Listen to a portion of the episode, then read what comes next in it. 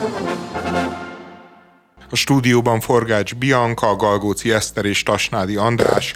Az Eurostat friss adatközlése szerint a teljes munkaidőben foglalkoztatott munkavállalók éves átlagbére Magyarországon 12.600 euró. Ez körülbelül évi 5 millió forint, havi bruttó 400 ezer. Ezzel a számmal simán előzzük Bulgáriát, és kicsit elmaradunk a 13 ezer eurós Romániától.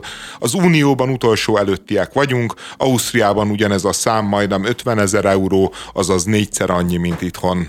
Hát ha nem jön ki ez a kutatás, akkor sehonnan nem tűnik fel így a környezetünkből, hogy, hogy probléma van Magyarországon olyan tekintetben, hogy hogy egyre nagyobbak a sorok a, a melegételosztásoknál, a bolti lopásoknak a száma növekszik. Úgy gondolom, hogy ez, ez azért sokat elárul, és nem feltétlenül kell ilyen statisztikákat nézegetni ahhoz, hogy ez feltűnjön az embereknek a, a környezetében.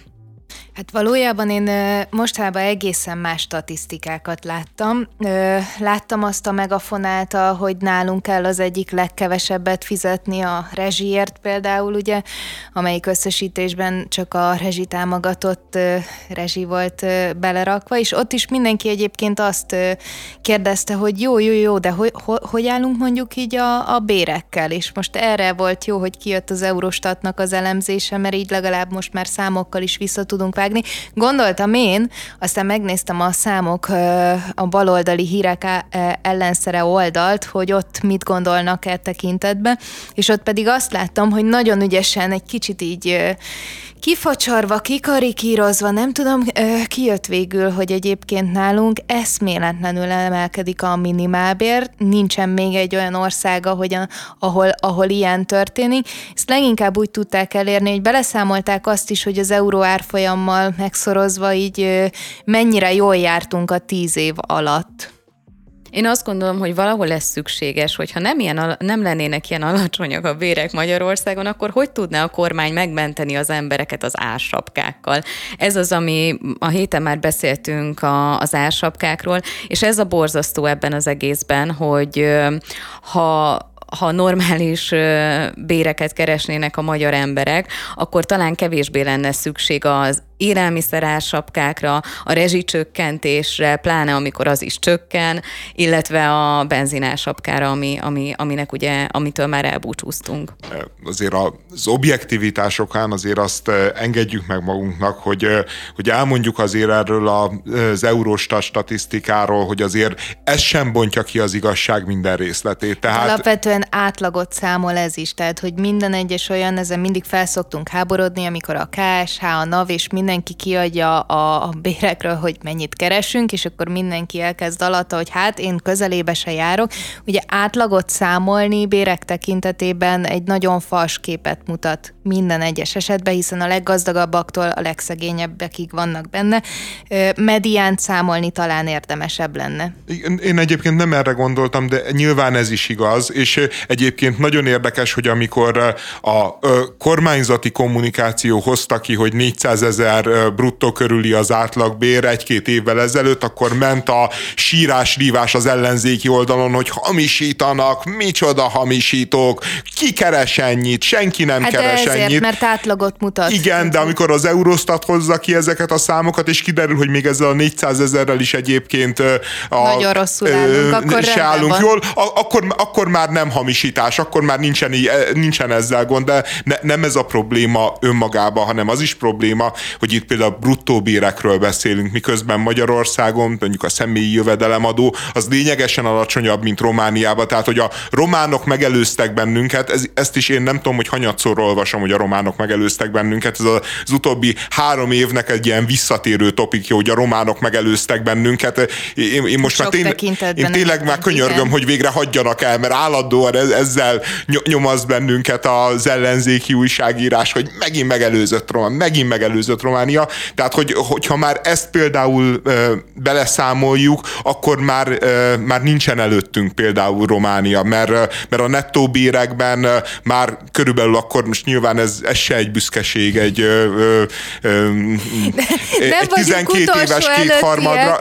Nem vagyunk utolsó előttiek, hanem még egy szinten feljebb vagyunk. Jó, de, szépen. De, de, de, de az objektivitásokán akkor is mondjuk el. Plusz azt is mondjuk el, hogy azért ez a statisztika akkor jön ki, amikor a magyar forint azért nagyon-nagyon durva ö, ö, hullámvölgyben van, és, és az elmúlt egy évben elvesztette az értékének euróban nézve a 10-15 százalékát. Tehát ö, egy évvel ezelőtt egyébként ez a, ez a statisztika még teljesen máshogy festett volna, mert, mert De akkor, akkor még nem is történt. volt, ne izgasd magad, tehát hogy azért azt mondjuk el, hogy az Eurostat az nem így adhok, így direkt, amikor Magyarországnak legrosszabb, akkor így ledob egy diagramot, mint egy ilyen bomba, hanem hogy ezt így folyamatosan méri. Igen, igen folyamatosan méri, csak mo- most, amikor erről beszélünk, helyezzük kontextusba, hogy a- azért pillanatnyilag az van, hogy ez a magyar gazdaságnak ez az elmúlt pár hónap, ez a legrosszabb időszaka, tehát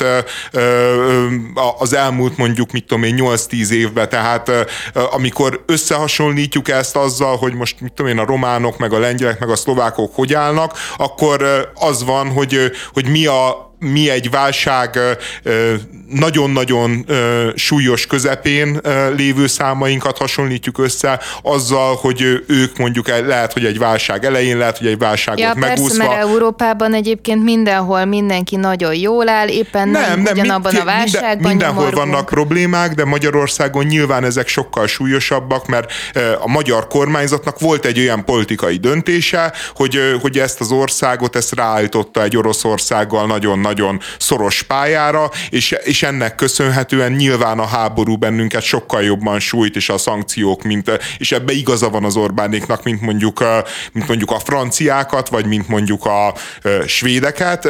Másrésztről meg hát az is igaz, hogy, hogy Magyarországgal szemben az Európai Parlamentben megy egy nagyon kemény húzavona, és nem jönnek Magyarországra uniós pénzek, tehát hogy, hogy úgy igazak ezek a számok, hogy Magyarország gyakorlatilag egy-másfél évvel le van kapcsolva az uniós lélegeztetőgépről. De bocsánat, nem... itt most a, a munkabérekről beszélünk. Tehát, de, hogy én mindent de ez értek, nyilván a, nem tudom, tehát, de... hogy így helyezhetjük kontextusba az egészet, azért szerintem olyan szempontból ö, igazad van, tehát, hogy a statisztikai számokkal, ahogyan elmondtuk, azzal, hogy most brutót ö, veszünk alapul, azzal, hogy most átlagot veszünk alapul a, a medián helyett, ezekkel mind lehet ö, mókolni, meg mind lehet egy picit más képet adni, ö, vagy lehetne jobban csinálni, vagy lehetne rosszabbul.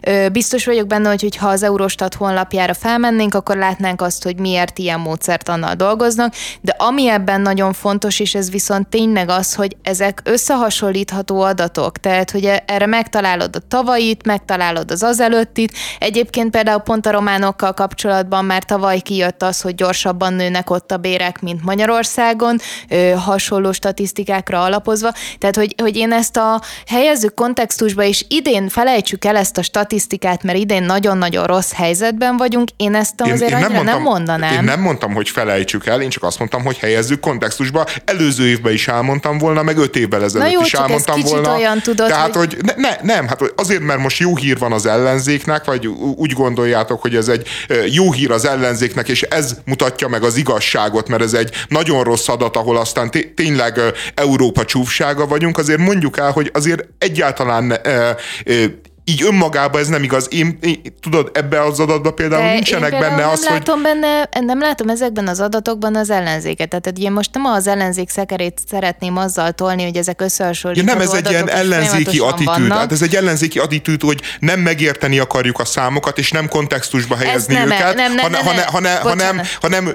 kijelegni akarunk, hogy, a, hogy na, ez Orbánék elrontották. Ezt azért hagy kérjem ki magamnak, mert ugye én ezzel foglalkozom. És én ezt nem egy egy ellenzéki sajátosságnak látom, hogy az ellenzék, amelyik szám tetszik neki, azt elfogadja, amelyik nem, azt pedig nem fogadja, hanem én ezt egy ilyen át, általános tendenciának látom, hogy mindenki azokat a számokat keresi, ami, ami nekik megfelelőek, amiket ki lehet rakni a kirakatba. Ugye ezért hoztam fel helyből azt, hogy a Megafon ezt mondja, a számok baloldali ö, álhírek ellenszere az pedig azt mond, mindenki azt csinálja, hogy így, így, így cseripikkel nem akarja megérteni, hogy mi van a számok mögött, csak így tetszik neki. És ez a közvéleménykutatásoknak, meg az adatalapú összehasonlításoknak mindig is problémája én ezt volt. Én meg arra teszek kísérletet, hogy megmutassam, hogy mi van a számok mögött, és erre közlött, hogy ezt nem szabad csinálni. Nem, itt, én itt azt most, mondom, itt hogy most ezt ne, ne, ne. le kell borulni a számok előtt, és el kell nem. mondani, hogy az Orbánék rosszul csinálják. Nem, bocsánat, én azt mondom, hogy igazad van, mutassunk rá, csak ne húzzunk már rá egy ilyen ellenzéki, nem tudom milyen réteget,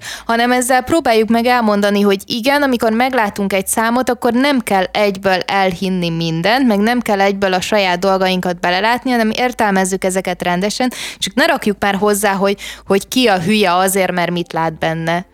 Jó, hogyha ilyet tettem volna, akkor elnézést, bár szerintem hülye, aki ebbe ezt vagy azt lát. Na mindegy, a, a konkrétan egyébként azért is megtévesztőek ezek a számok, mert nincsenek benne soha az állami szolgáltatásoknak a színvonal. Azért azt például látni kell, hogy... Hogy Magyarországon lehet, óriási. Hogy e, hát Romániához képest, tehát hogy na igen, tudod, na erre mondom azt, hogy egy ilyen ellenzéki attitűd. Tehát, hogy, hogy nyilván lehet gúnyolódni, hogy milyen a magyarországi szolgáltatások színvonala, egészen addig, amíg nem mész mondjuk egy román autópálya, ja bocsánat, Romániában nincs autópálya, tehát amíg nem mész egy román autóútra, és vagy folyamatos életveszélybe, vagy nem mész el egy olyan román városba, ahol mondjuk egy 40 ezres városban van összesen két orvos. Míg Magyarországon mondjuk, ahol nagy orvos hiány van, egy ugyanolyan 40 ezres városban mondjuk van 8, és, és azért ezek különbségek, és Magyarországon miközben Románia egyébként tényleg nagy léptékekkel jön fel ránk, és, és emelkedik az életszínvonal, a vásárlóerő, stb., de azért sok dologban egyébként Románia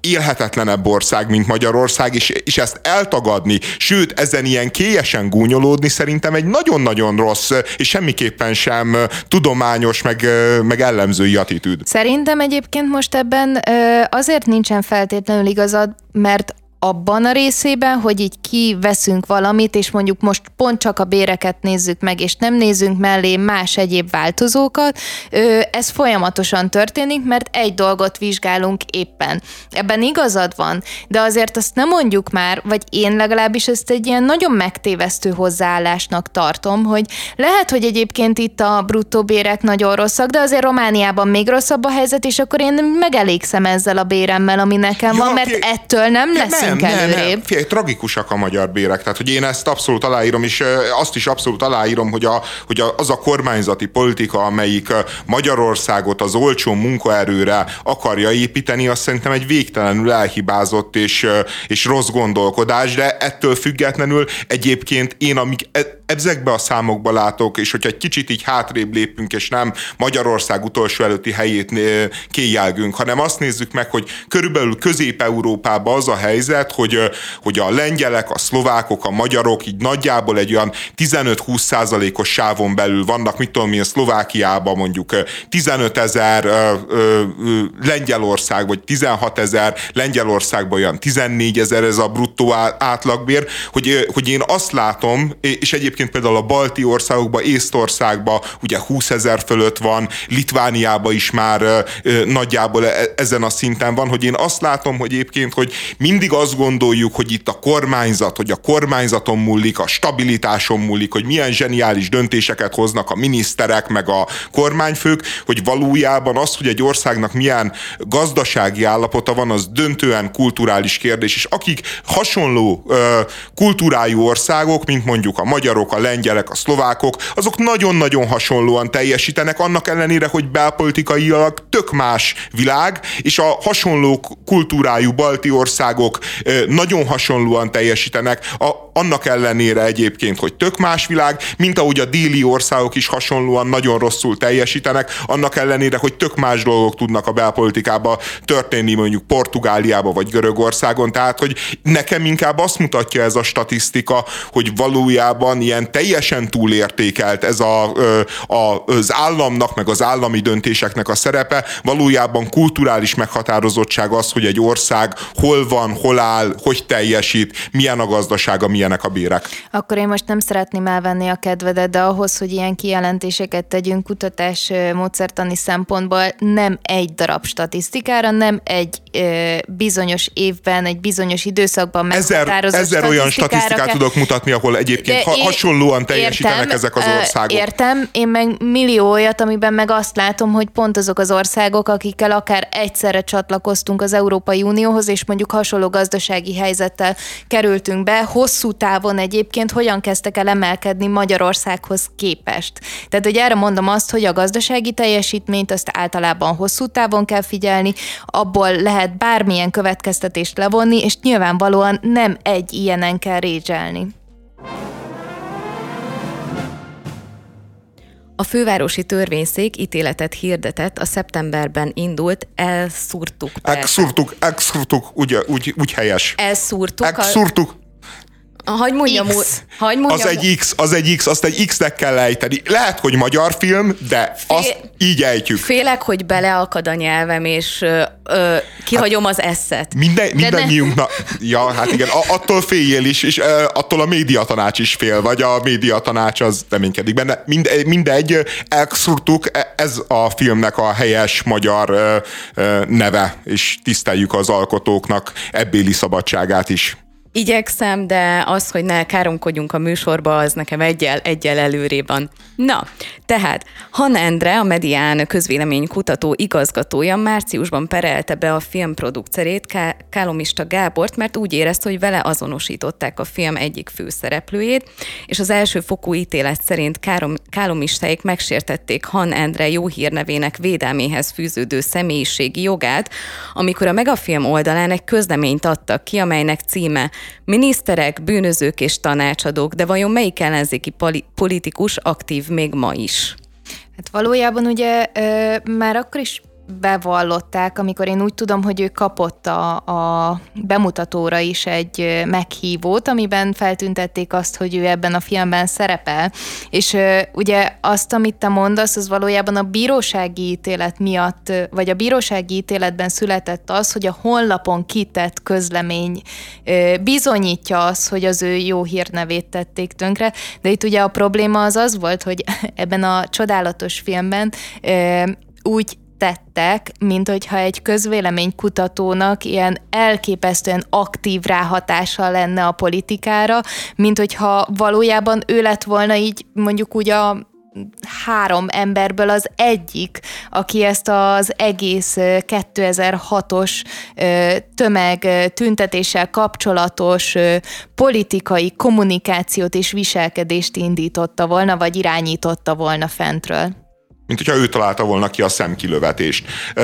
De az a helyzet egyébként, hogy, hogy miközben nagyon aljadék filmről beszélünk, meg, meg nyilván a Hán Endrével szemben végtelenül alantas az, amit csinál az egész film, és egyébként kb. minden szereplőjével, tehát, hogy én még a Karácsony Gergelyt is megsajnáltam, meg, meg, meg még a Dobrev Klárával is elkezdtem szimpatizálni, tehát, hát hogyha szerintem... nyilván nem az én lelki karakteremre ö, ö, szabták ezt a filmet, mert, mert nálam pont, pont ellenkezően működött, mert ö, én megsajnáltam, meg, a, meg azt gondoltam, hogyha, hogyha valakikkel szemben ilyen gátlástalanul, valakiket ilyen gátlástalanul kell démonizálni, akkor, akkor azért annyira nem lehetnek rossz emberek. Tehát, hogy nekem ez, ez volt a recenzióm, miközben egyébként meg azt gondolom, hogy a Hán Endre az nem perelt jogosan, mert, mert én én szerintem az, hogy egy fiktív filmben uh, róla mintáznak egy karaktert, és kitalálnak valamit, és, uh, és nem tudom én milyen világ gonoszának állítják be, én azt gondolom, hogy ez teljességgel belefér. Tehát, hogy, hogy miért is ne? Miért is ne mondhatná? Miért is ne képzelhetné el az ember mondjuk egy filmben, hogy Gyurcsány Ferenc az mondjuk a sátánnak, és, és hogyha a Kálomista megcsinálja a filmet, akkor szeretnék nyilván az ötletelésért valami minimális, mondjuk egy trafikot kérni, vagy valami minimális összeget, hogy miért nem lehet az, hogy valaki kitalálja, hogy a sátánnak született egy gyermeke, és azt megidézték gonosz MSZP-s főpapok, és akkor a sátán sátán gyermeke, az, mint az Ómenben így izé megjelenik, és az lesz Gyurcsány Ferenc, és, és neki támad a magyar demokráciának, meg Orbán Viktornak. Mi, miért is nem? Szerintem a művészi szabadságba, a, a közbeszéd szabadságába ezeknek bőven bele kell férniük, mert, mert mert aki ezt komolyan veszi, akár az elkszúrtukat, akár az én filmötletemet, az teljesen hülye. És, és annak, an, an, annak már aztán teljesen felesleges így komolyan beszélni, hogy a teljesen hülye az, az miről mit gondol. Hát azért teljesen hülye, mert kiszámíthatatlan, hogy miről mit gondol. Tehát, hogy lehet, tehát, hogy ő neki ugye valami nem stimmel a fejében. Ha meg stimmel a fejében, és normális ember, akkor meg pontosan tudja, hogy ez egy ugyanolyan történet, mint bármelyik rémmese, és nem kell komolyan venni. Na most egyébként én akkor hagy védjem meg a, a Hannendrét. Én azt gondolom, hogy minden olyan, ami ilyen fiktív és kitalált, és akkor ők mérték azt, hogy hogyha azt mondjuk rájuk, hogy csőcselék, akkor majd a vidék nem fog velük szimpatizálni. Szerintem az tényleg egy ilyen gonosz kitaláció, és, és, és még azt mondom, hogy talán így, így el is fér, vagy én is nevetnék rajta kettőt. Közvéleménykutatóként úgy, hogy 30 éve vagy a szakmában, és egy jelentősen elismert figura, azt látni önmagadról egy filmben, hogy akkor itt vannak a médiában megjelent számok, meg itt vannak egyébként az igazi számok, szerintem ez volt az a pont, ami, ami őt feldühítette, és ez amúgy az én igazságérzetemet is iszonyatosan bántotta volna, mert hogy ez a szakmai hírnevérben ö, tud ö, csorbát ejteni, és én azt gondolom, hogy ilyen szempontból viszont jogos volt a per. Tehát te arra hivatkozol most, hogy ahogyan Han Endrét, illetve Endrének hívják a filmben. Igen, igen. Ahogyan beállították, te azt gondolod, hogy ezzel, csak is ezzel ásták alá a közvéleménykutatóknak a hírnevét, mert azért, hogyha így visszanézek az elmúlt tíz évben... Nem a közvéleménykutatókét, hanem konkrétan az övét ha most az ő, ha kiemeljük az ő szerepét, akkor értem, hogy mit mondasz, de az, hogy mondjuk az elmúlt tíz évben nagyon nehezen sikerült mondjuk olyan közvéleménykutatást kihozni, aminek a, az értelmezhetősége tényleg, tényleg valahova elvezetett, az viszont nem Kálomista és az Elkszúrtuk filmnek a hibája. Uh, Orbán Viktor tartott, nem, nem tudom, hogy melyik a helyes megfogalmazás, hogy a szokásos évvégi sajtótájékoztatóját, vagy rendkívüli kormányinfót, mert mind a kettőt olvastam. Tehát, hogy ez egy szokásos rendkívüli valami volt, de hát egyébként a Magyarország államformája is a szokásos és rendkívüli. Tehát végül is ilyen értelemben is következetes a miniszterelnök úr. A sajtótájékoztatónak a legfőbb tanulsága az, hogy, hogy nagyon bejelenteni való, mondani való nem volt. Unalomba fulladt. Hát de lehetett kérdéseket Nektek. feltenni lehetett kérdéseket feltenni, és ez már valami. Ez már valami. Valójában ez a rendkívüli megszokás, és ez szerintem ugye azért keveredik, mert való igaz, hogy évente egyszer Orbán Viktor hajlandó a sajtó szem elé járulni, és akkor fel lehet tenni számára a kérdéseket, ez meg szokott történni vagy évvégén, vagy évelején. Hát az, hogy ez mikor történik, azt gondolom nagyjából olyan előre van leegyeztetve, mint mondjuk egy-egy rendkívüli kormányinfó, talán itt lehetett a keveredés. És én viszont nagyon nem értek veletek egyet abban, hogy ez unalmas lett volna, bár nyilvánvalóan az én érdeklődésem az ö, hiperérzékeny az ilyen ö, sajtóeseményekre.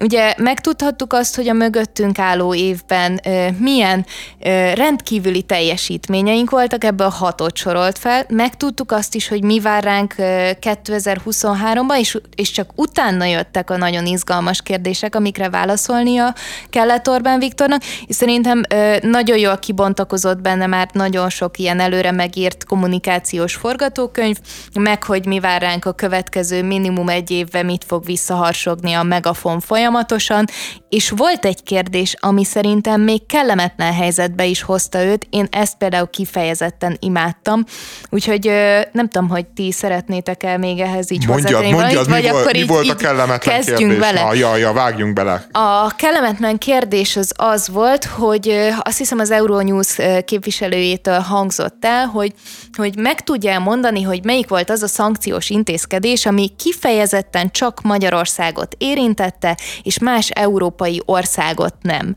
És akkor erre ugye ő azt mondta, hogy hát most mennyi ideje van gondolkodni, mert nagyon sok volt itt a szankció, és és ezt most mind át kellene pörgetni az agyában, és erre konkretizálták a kérdést, hogy ugye a, a rendkívüli, az valóban egy rendkívüli bejelentésen, amikor bemondták, hogy a benzinás stoppot ki kell vezetni, az ugye egy benzinpánik miatt volt, de a szankciókra hivatkozva kellett kivezetni, és hogy melyik volt az a szankció, ami csak minket érintett, hiszen csak nálunk volt benzinpánik, és én azt gondolom, hogy itt megakadt Orbán Viktor, ugyanis hát valójában nem tudott előhúzni egy szankciót, hanem valami olyan volt így összefoglalva a válasza, hogy az egy ilyen magyar sajátosság, hogy kialakult ez a benzinpánik és a tumultus a, a, a, a benzinkutakon, ezek a hosszú sorok, hiszen hogyha ő itt most azt mondaná, hogy el fog fogyni a cukor, akkor mindenki elmenne a boltba, tehát hogy a magyarok maguk okozták ezt a benzinpánikot. Ez magyar sémingelés. Ez egy magyar sémingelés, de annyira meglepő volt. Így akarod tudod érteni ezt el, hogyha ha úgy szeretnéd érteni, hogy azért magyar sajátosság,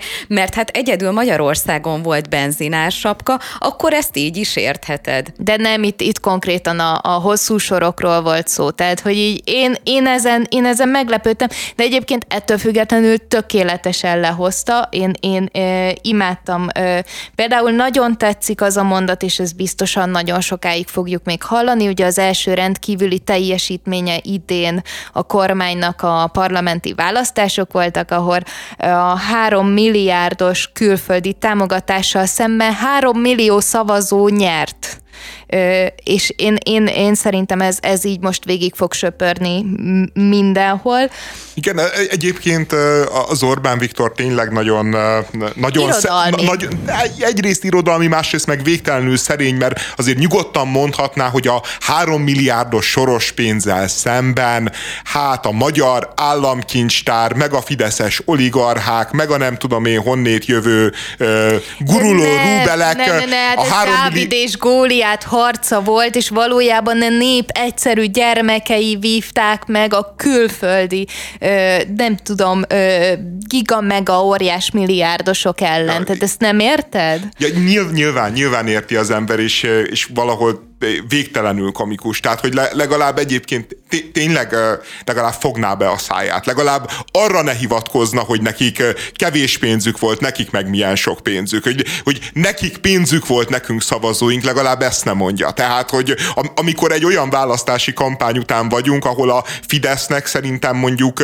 tízszer annyi óriás plakátja volt az országban, a, a kormányzati plakátokkal Tíz. együtt. Jó, lehet, hogy húszszor annyi. De, nem? Én nem tudom, én a, a választások után után egy olyan nagyjából ilyen egyórás úton így mentem kifele, és ugye így Belpesten az ember így látta az ellenzéki plakátokat, de aztán amikor így elindulsz kifele egy picit, akkor így, akkor így van az az érzése az embernek, hogy így még egy fideszes, még egy fideszes, egymás mellett öt fideszes plakát, stb. stb. És akkor így fél óra múlva így ráeszmész, hogy hoppott egy ellenzéki plakát is, ugye összesen azt hiszem 2500 volt országszerte, de ez mindegy, mert nem érted, hogy a külföldi beavatkozásokkal szemben sikerült megvédeni az országot? És akkor, hogyha már itt tartunk, szerintem így ö, nagyon így a tényeket nem biztos, hogy végig kell venni, mert ezt mindenki le fogja hozni.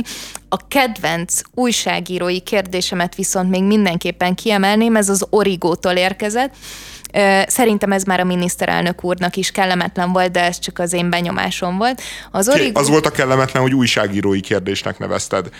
ez, valóban ez is.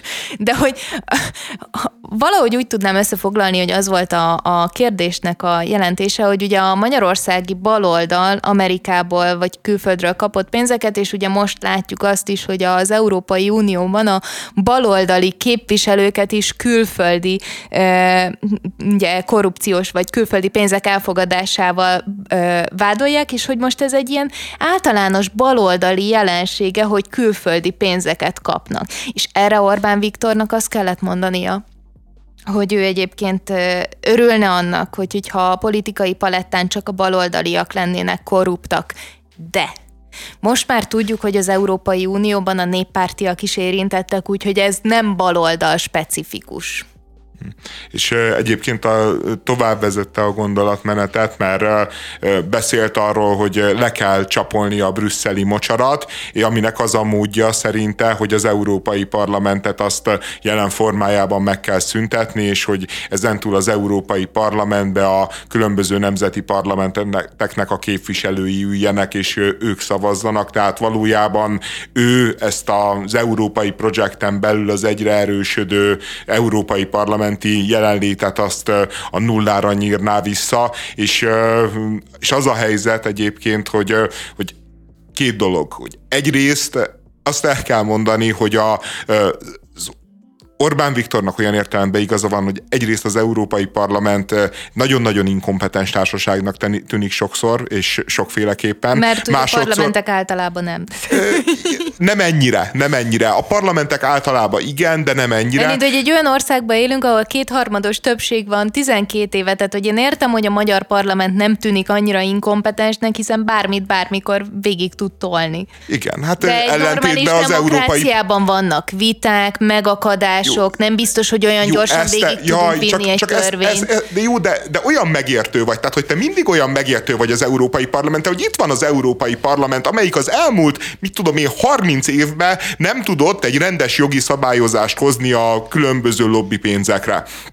Nincsen. Ezt a, Magyarország a, se a, tudta megugrani. Magyarország, de az Európai Parlament, ami folyamatosan oktat jogállamiságból, so, folyamatosan oktat transzparenciából, azt se tudta megugrani. És, és az a különbség azért egyébként, hogy az Orbánék legalább nem ugatnak ö, ö, arról az Európai Parlamentnek, hogy legyenek transzparensek, de az Európai Parlament egyik se transzparens, nyilván teljesen igaz, csak az egyik egyébként úgy viselkedik, hogy kioktatja a másikat arról, amit ő sem teljesít, és szerintem az Európai Parlamentnek tök igaza van, amikor amikor kioktatja az Orbánt, de viszont minimumnak, a minimumának gondolom, hogy ő is ennek a szellemében működjön és járjon el, és ezt nem teszi meg. És, a, és az Európai Parlament tényleg a világ csúfsága lesz így, mert, mert az a helyzet, hogy az Orbán Viktortól nem várunk többet, meg nem várunk jobbat, viszont az Európai Parlamenttel kapcsolatban voltak illúzióink, amik, amik amely illúziók így most esnek szét a szemünk előtt, és nyilván az Orbán Viktor gúnyos kacaját halljuk közben. Azt hiszem, hogy előre mentem abban, hogy erre válaszoljak neked. Szóval az a probléma, és lehet engem azzal vádolni, hogy túlságosan megértő vagyok az Európai Parlamenttel kapcsolatban, meg lehet azt mondani, hogy túlságosan megértő vagyok az Európai Unió intézményeivel ö, kapcsolatban. Nem ez a helyzet. Én látom a racionalitást, hogy hol van itt a, a bökkenő, és a bökkenő az, hogy 27 országnak a legtöbb kérdésben egyet kellene értenie. És ez nem történik meg. Iszonyatosan hosszú bürokratikus ö, ö, folyamatok vezetnek el odáig, hogy valami átmenjen. Iszonyatosan hosszú az út ahhoz, hogy mondjuk, hogyha én fellebbezek valamiért, egyáltalán eljusson az Európai Unióig. Iszonyatosan hosszú az az út, Ezt amit végig csomó kell dologban vitázni, ez igaz, és, és egy csomó dologban meg azt, nem igaz. De nem, csak erre mondtam neked azt, hogy egy olyan országból nézve, ahol tényleg 12 éve kétharmaddal lehet kormányozni, és már az se elég, mert most már inkább rendeleti kormányzást csinálunk, mert az még egyszerűbb és még gyorsabb, és még inkább meg lehet azt oldani, hogy 20 percen belül érvényesüljön a mi akaratunk, azzal szemben egy 27 országból álló ö, ö, óriási Eszter, gigamega intézmény de, de, sokkal lassabban de ne, ne, őről. De, két dolgot összekeversz. A, a ö, 27 ország és, a, és az egyetértési jog az az európai ügyekre vonatkozik. Az Európai Parlamentnek a döntéseire, az Európai Parlament működésében ott egyébként 50% plusz egy szavazatos ügyek vannak, és, és 50% plusz egyel végig tudnak vinni egy olyan dolgot, például nem vagyok az európai jog szakértője, elnézést, hogy tévedek, de például az, hogy ők alkossanak egy szabályt a saját ö, ö, mm, lobby tevékenységükre, hogy hogyan lehet lobbizni, meg hogyan nem lehet lobbizni, az egy 50% plusz egyes döntése az Európai Parlamentnek, és nem kell a 27 országnak ö, de 27 jóvá... ország képviselőjének 50%-ának viszont igen. Tehát, hogy így most... Jó, hát sok ember, van 500-600 ember, akinek igen, meg kell állapodni egy többségi dologba. Én, én nem gondolom, én nem gondolom, hogy ez bármire is felmentés. És, és, nem, és szerintem... csak ezekből szoktak születni az iszonyatos gumiok szabályok, ezekből szoktak a nagyon általánosságok következni, tehát hogy azért nem, csak azt mondom, hát hogy látsz, lássuk nőni, már hát a racionalitást, hogy, hogy ezek iszonyat lassú jó, dolgok. Jó, jó, és hogyha valaki azt mondja neked, hogy Eszter, Magyarország az elmúlt 150 évben az mindig is egy ilyen urambátyám ország volt, mindig is korrupció volt, mindig is a hatalomhoz közel álló emberek gazdagodtak, a szegény emberek meg még szegényebbek lettek, akkor valahogy nem mondod azt, hogy hát igen, legyünk megértőek szegény Magyarországgal, hát így, így meg szegény Orbán Viktorral, hát itt így működnek a dolgok, ne, nehéz előre menni, ne, nehéz jobbat nincsen, csinálni. De nekem ebben nincsenek kétsége. Tehát, hogy így azt hiszed, hogy így, így nekem ilyen, ilyen ideál, tipikus képeim vannak, én azt mondom, hogy az Európai Unió jól működik, én azt mondom, hogy jegyezzük meg, hogy ezért nem működik jól. És Magyarországról pedig pontosan ugyanezt tudom elmondani, hogy az a baj, hogy van egy olyan rendszerünk, aminek tökéletes az, hogy fölöttünk valaki kézi vezérléssel irányít mindent. És aztán alul pedig mindenki meg tud oldani mindent okosban. Nyilvánvalóan minket addig nem zavar a korrupció, amíg Orbán Viktor rá nem mutat, hogy amúgy az Európai Unió a korrupt, és közben minket kérnek számon. Tehát, hogy ezek vannak, ezek problémák, és az Európai Unióban pedig probléma, hogy iszonyat lassan őrölnek a, a kerekek, és valóban egyébként kellene és iszonyat ilyen... probléma a korrupció. Ezt is mondjuk ki, tehát hogy ne, nem, nem az a probléma önmagában az Európai Unióval, hogy nagyon sok ember, nagyon sok félét gondol, és nagyon demokratikusan megbeszélik, hanem az, hogy velejéig korruptak, velejéig korruptak. A, fejétől bűzlik a von der Leyen-től a mi a nevéig, a görög EP alelnökig és a képviselők egy jelentős részéig korruptak, és ezért nem működik jól a rendszer, ezért nem születnek meg a jogszabályok, nem azért, mert valami nagyon-nagyon misztikus, nagyon-nagyon európai, nagyon-nagyon kultúrált módon vitatnak hát meg vagy dolgokat. Hát vagy mögött mind a kettő ott van. Én még, én még annyit még el szeretnék mondani erről az Orbáni sajtótájékoztatóról, ami durva volt, hogy hogy a, a, neki ment a Tudományos Akadémiának, mert hogy a Tudományos Akadémiának a vezetése Orbán Viktor megélése szerint nyílt, nyílt törvénysértésre buzdítja a pedagógusokat. Ezt arra utalva mondta egyébként, hogy az MTV-nek a, van egy olyan állásfoglalása, MTA. bocsánat, az MTA-nak van egy olyan állásfoglalás, amiben megkérik a Novák Katalint, hogy járjon el, közvetítsen, és ezt a 12 vagy 13 szerencsétlen embert, akit egyébként teljesen abszurd módon pofára kivágtak a rendszerből, és hogyha őket jogosan vágták ki, akkor egyébként másik négy vagy 500 tanárt meg nem jogosan tartanak a rendszerbe egyébként, hogy ezeket vegyék vissza, és erre egy Orbán Viktor már ott tart, hogy hát, hogy az MTA az nyílt törvénysértésre buzdít, ami, ami hát... Jó, de a tehát... mondat elején elmondta, hogy ő nagyon tiszteli az MTA-t, ez mindig fontos, mert a de előtti részt soha ne vegyük komolyan. Aha. Na jó, hát és még annyi kis színes, hogy a magyar hangot, a média egyet és a 444 fotósát illetve, ami mindenkit meg fog döbbenteni, két kínai újságírót nem engedtek be a kormányinfóra. Ez egyébként csak a szokásos, már nem a kínaiak nem beengedése, hanem, hanem a magyar hang az, az most már nem tudom, hogy mióta létezik magyar hang, de őket így folyamatosan ezzel büntetik, hogy aki elárulta Orbán Viktort, aki kiszállt a nerből, ugye azok, azoknak még annyi joga sem lehet ebbe az országba, mint a 444-es vagy a telexes libernyákoknak, ami egyébként mindenen túl a legfélelmetesebb üzenet minden egyes kormányinfón, meg minden egyes ormán sajtótájékoztatón. New York lett az Egyesült Államok tizedik állama, ami betiltotta az állati kísérletekkel tesztelt kozmetikumok árusítását. Innentől tehát eltűnnek a polcokról többek közt azok a sminkterméket, amely, amelyeket előtte valamilyen úton, módon állatokon teszteltek, hiszen ahogy azt Linda Rosenthal ismertette, már a kutatási módszerek annyit fejlődtek, hogy szükségtelen a termékfejlesztés során állatoknak embertelen kísérleteken átesniük annak érdekében, hogy új sminket vagy csampont hozzanak létre a kozmetikai vállalatok. Az ügyben közben az is érdekes, hogy még ez is zajlik, hogy a kozmetikumok teszteléséből kivonjuk, vagy megpróbáljuk kivonni az állatokat. A gyógyszeriparban azért ezt még nem akarjuk elengedni, hogy a teszteken előtte átessenek, viszont az is van mellette, hogy már a kísérleti majmokat is nehéz beszerezni.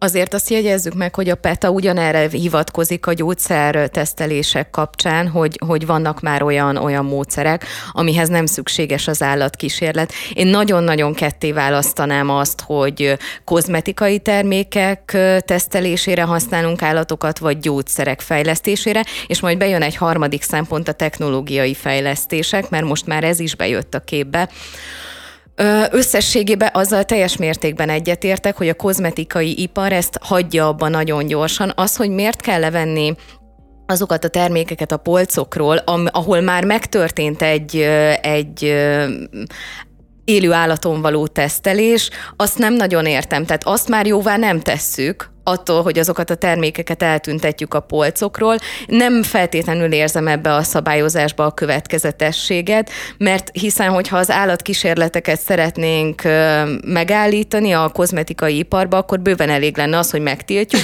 és akkor nem lehet olyan terméket árusítani, ami bizonyos határidő után állatokon lett tesztelve, Viszont a gyógyászat, a gyógyászat azt szerintem egészen más. Ott, ott nem tudnék egy ilyen, egy ilyen erős véleményt alkotni olyan tekintetbe, hogy azt gondolom, hogy, hogy nem véletlenül használnak a mai napig a gyógyászatban állatokat, és az a fajta fejlődés, hogy tényleg kijöjjön egy újfajta sampon, az nem feltétlenül összehasonlítható azzal, hogy, hogy valamilyen betegségnek az ellenszerét keresik, fejlesztenek, stb. stb. Nagyon-nagyon erősen szétválasztanám. Nem ezt a kettőt egyébként önmagamtól teljes mértékben én is, és pont ugyanazon az alapon, ahogyan te is mondtad, hogy a, a gyógyászatban nem tudnék világosan érvelni egyik vagy másik mellett sem. Van bennem egy kisebb fajta bizonytalanság, én szeretném, hogyha a tudomány eljutna odáig, hogy ahhoz sem kellenek állati tesztek, abban viszont egészen biztos vagyok, hogy ahhoz, hogy nekem legyen egy sokkal jobb illatúbb testápolom, ahhoz egyetlen egy állatnak sem szabad szenvednie, és akkor viszont cserébe meg feljön ugye a, az a kérdés, és ezért mondom, hogy nem tudom ezt a, a biztos álláspontot mondani, hogy, hogy, hogy viszont a gyógyszereken tehát, hogy a gyógyszer kísérleteknél az állatok alkalmazásával meg azt mondjuk ki egy picit, hogy az emberi élet milliószor fontosabb, mint egy állat nak az élete. Igen, én ezt egyébként ki is mondom, egész, egész nyugodtan kimondom. De, de, visszatérve, de nem, tehát, hogy... visszatérve arra, hogy, hogy a kozmetikumok igen, a gyógyszereknél nem, vagy, vagy pont fordít, vagy a gyógyszereknél igen, a kozmetikumoknál nem. Én szerintem, bár nem, nem értek, nem tudom, hogy mire használják az állatokat pontosan ezeknél a kísérleteknél, de azt feltételezem, hogy nem azt nézik meg, hogy a majmon, mit tudom én, a 15 liter kölni az jól finom illatú, vagy mikor megmosottuk 50 ezerszerre saumas samponnal, akkor milyen a, a, a kis szőre, hanem, hanem azt nézik meg, hogy van-e egészségkárosító hatása az adott terméknek. Tehát valójában pont ugyanaz a szempont, mint a gyógyszerkísérleteknél, azt nézik, hogy milyen mellékhatása van az adott terméknek. Miért nem? Nem ugyanaz a szempont a gyógyszernél, van egy cél, hogy ne betegedj meg, gyógyulj gyógyulj meg hamarabb, stb. Az, hogy a piacra hát dobnak. Ugyanez, ez, nem, hogy ne betegedj nem, meg, ez a cél, ez a cél. Nem, a, a, András, a kozmetikumnál, amikor az, arcodra, amikor az arcodra rakod, az a céljuk, hogy ne, ne verjen ki a mondjuk gyó... a rüh.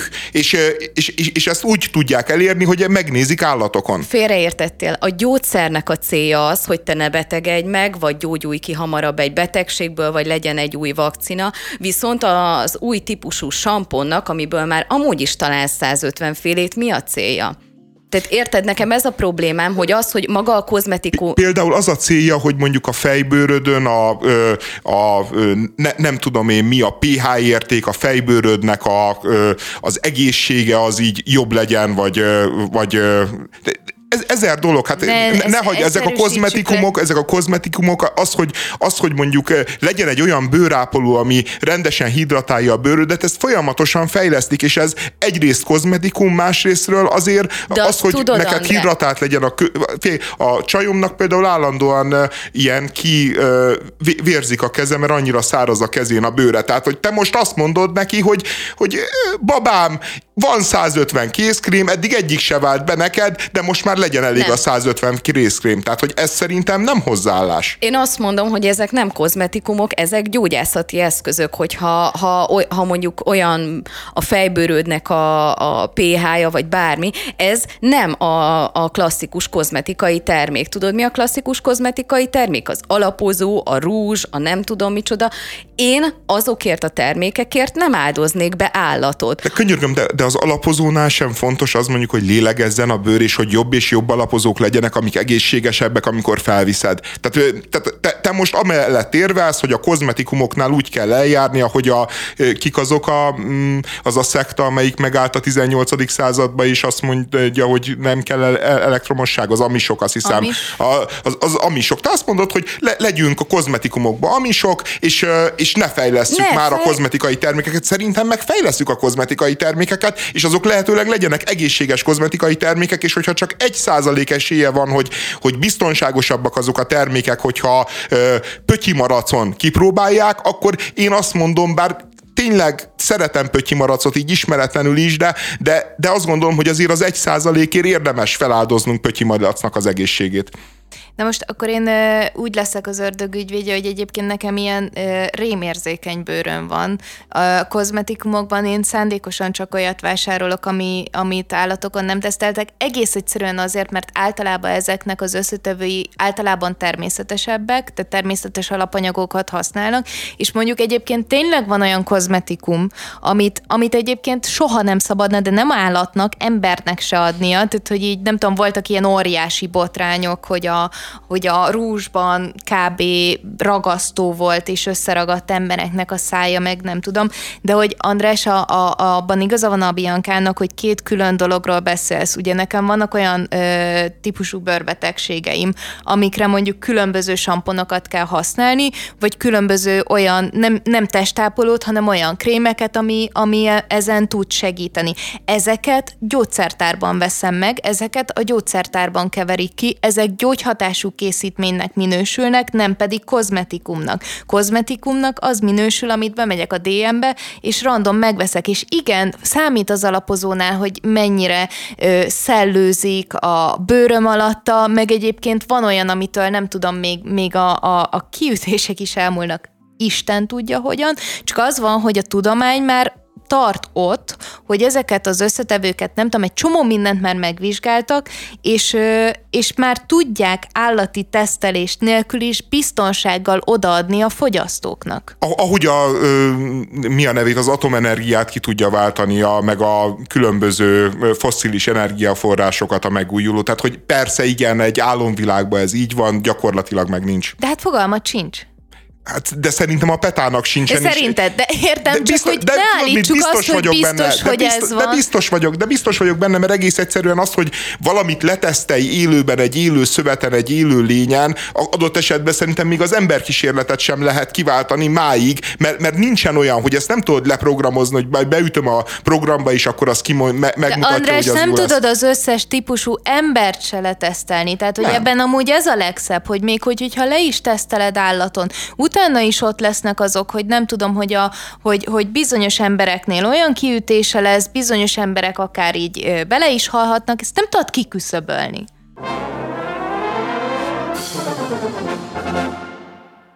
Harsányi Levente hobbija a sportfogadás, és a Blik le is hozta, hogy nemrég 3,8 millió forintot nyert. De emellett Harsányi Levente azért megjegyzi és kiemeli, hogy ez nem olcsó mulatság, mert hogy rendszeresen veszít, nem is keveset, de azt mondja, hogy nem iszik, nem dohányzik, nem fogyaszt kábítószert, és ez a szórakozása. Nagyon érdekes, amikor olyan dologgal találkozok, ami az én világomtól ennyire távol áll, és így megpróbálom ugye első sorban saját szempontomból felfejteni, hogy mi is lehet ebbe a jó és nagyon megmosolyogtam, amikor rögtön elkezdtem gondolkozni, hogy hát igen, lehet, hogyha a statisztikákat nézzük, akkor annak lehet egy ilyen szépsége, és ahogy tovább olvastam a cikket, annyira munkás volt, hogy pont azt írja, azt mondja Harsányi Levente, hogy ő nem szokott statisztikákat böngészni, mert ez megöli az egészet, hanem teljesen máshogyan játsza ezt a sportfogadás játékot. Igen, egyébként én is azon nevettem, de akkor elmondom én is, hogy, hogy én mindig azon gondolkoztam, hogy kutatás módszertan szempontjából nagyon izgalmas a sportfogadás, és hogy így mennyire lehet nem megjósolni, hanem is statisztikai szempontból azt mondani, hogy 95%-os valószínűséggel egyik vagy másik fog nyerni, és hogy ebben milyen különböző dolgokat kell figyelembe venni, nem csak azt, hogy a csapat, mondjuk, hogyha fociról van szó, akkor nyerte eddig, vagy milyen játékokat játszott, hogy idegenbe játszik, hogy otthon játszik, hogy mondjuk esni fog-e az eső, hogy hozzá van-e szokva a légköröz, tehát hogy egy csomó minden benne van, és hogy ezt mennyire izgalmas lenne egyszer így leülni és felfejteni, hogy így hogyan tudnám ezt megoldani. Aztán láttam ezt a módszert, és azt mondtam, hogy ez minden pénzt megér, és nem kell ide számolni, nem kell ide tájékozódni. Ahogy Harsányi Levente csinálja ezt, szerintem az egy tökéletes módszer, ő ugyanis felírja a csapatok csapatok neveit, beledobja egy gömbbe, illetve egy másikba pedig felírja a fogadás összegét, és akkor ezt a kettőt kihúzza, és megteszi ezt a tétet. Hát ez fantasztikus.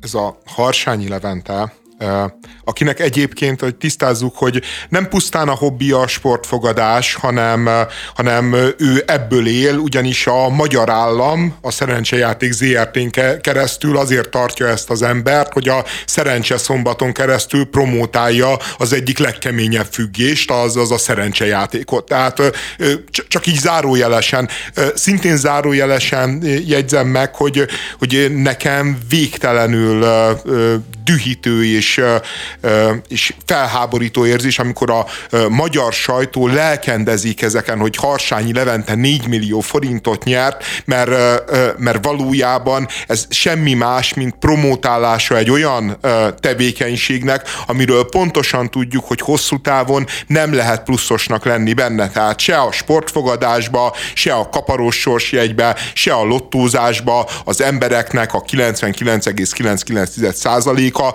mínuszos. És, és, és ez matematikailag így van, máshogy ez nem tud működni. És a Harsányi Levente elő, előadja azt a sportfogadás kapcsán, hogy ő úgy mert neki ez a hobbija, amiből fényesen megél, és nem a nyereményekből él meg, hanem a mi adónkból, vagy, a, vagy azoknak a szerencsétlen embereknek az adójából, akik, akik vagy hát ugye az hülyeség adójának, vagy a butaság adójának szokták nevezni a cigarettát is, meg a, meg a szerencsejátékokat is, tehát a, a, akikből a szerencsejáték ZRT-nek bevétele van, ő előadja, hogy a sportfogadás, aminek egyetlen szépsége az összes többi sportfogadáshoz képest, és azért is csinálja az ember, mert, mert nem kizárólag a szerencse az, ami, ami eligazít, mint mondjuk a lottón, mert hogy most kijön az ötös, vagy nem jön ki az ötös, az ahhoz egy a 90 az esély, amikor húzzák a lottószámot, azért a sportfogadásnál nem így van. Azért nem tudsz nyerni a sportfogadásnál, egyébként azért nem tudsz pluszos lenni, mert egész egyszerűen olyan otcokat adnak az ocmesterek, hogy, hogy, hogy mindegyik egy átverés. Tehát ha megnézzük mondjuk a szerencsejáték ZRT-nek az otcait, azok borzalmasan rossz otcok. Ha felmegyünk már az internetre és megnézzünk egy internet internetes, internet alapú fogadó kaszinónak a különböző otcait látjuk, hogy sokkal többet fizetnek, és még azok is egyébként olyan otcok, amik valójában nem korrektek, nem tisztességesek. Tehát, hogyha ők azt látják, hogy 50% esélye van egy csapatnak mondjuk arra, hogy nyerjen, akkor ők azt az otcot ajánlják, hogy ha fogad meg az 50 százalékot úgy, hogyha te nyersz, akkor megkapod, mit tudom én, az 1,3 szorosát, hogyha én nyerek, akkor megviszem az egész pénzedet. Tehát, hogy, hogy az egész valójában egy, egy ilyen nagyon durva csalás, a, amit, ö, amit mégis az tud egy kicsit ilyen játékosabbá tenni, hogy az ember így kipróbálhatja a maga ügyességét, a maga ismereteit a fociról, a kosárlabdáról, ki melyik csapat milyen formában van, hogyan játszott, és a Harsányi Levente így előadja, hogy ezt az egészet így el kell dobni, hogy ő, ő azt szereti ebbe a dologba, hogy az egészet a szerencsére bízza, és megfogadja azt, hogy mondjuk négy sárgalap lesz egy meccsen, mert, mert ezt húzta ki az egyik kalapból, és, és, és azt, hogy melyik meccsen lesz né, négy sárgalap, azt meg a másik kalapból húzza ki, ahova berakta a meccseket, hogy egy egész egyszerűen, ha nem kapna ezért pénzt, akkor azt mondanám, hogy ez a csávó teljesen teljesen hülye. Viszont így valójában egy gátlástalan, sunyi ö, figura, aki, aki folyamatosan becsapja az embereket, és folyamatosan ö, kérkedik, kérkedik a 4 millió forintos ö, ö, sikerével, meg a különböző ö, ö, nyereményeivel, miközben ő, ő tudjuk, hogy nyertes ennek az egésznek, hiszen a szerencsezi játék ZRT-nek az arca. Én, én, én, nem, ne, én nem tudom ezt, tehát hogy a, a média si, simicska az, az valahogy így néz ki. Tehát aki, tehát, tehát hogy ez, ez a média munkásságnak, meg a, meg a, meg a celepkedésnek egy olyan, olyan szintje, ami, ami alatt azért igazából nincs sok minden már.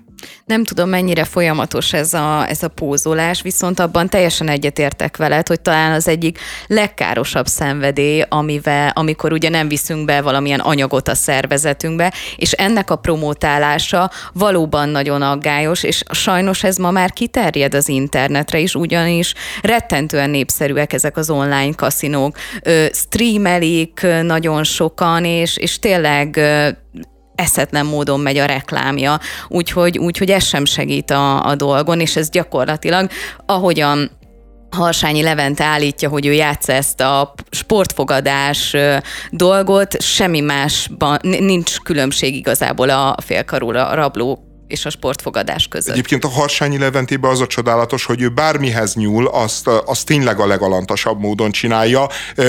Ugye amikor ez, ezzel a hírrel, ez a hír szembe jött velem, akkor eszembe jutott, hogy 20 évvel vagy 25 évvel ezelőtt én láttam a Harsányi Leventének egy videóklipjét, amikor a magyar popzenének hát az egyik legtragikusabb pillanatát adta elő. Kicsit meg is mutatom, hogy miről van szó. Így Harsányi Levente a 2000-es évek elejéről. Én nem tudom azt, hogy mit szólna, de ha itt lakna, az jó volna. Gyere szerelem, hé, hol alszol ma? Nem kelek fel, tud meg jól. Na ne! Hisz hozzám tartozol. Hova oda? Jobb lesz talán, ha visszabújsz hozzám. Nem kelek fel, tud meg jól. Katya, atya! Hisz hozzám tartozol, alszom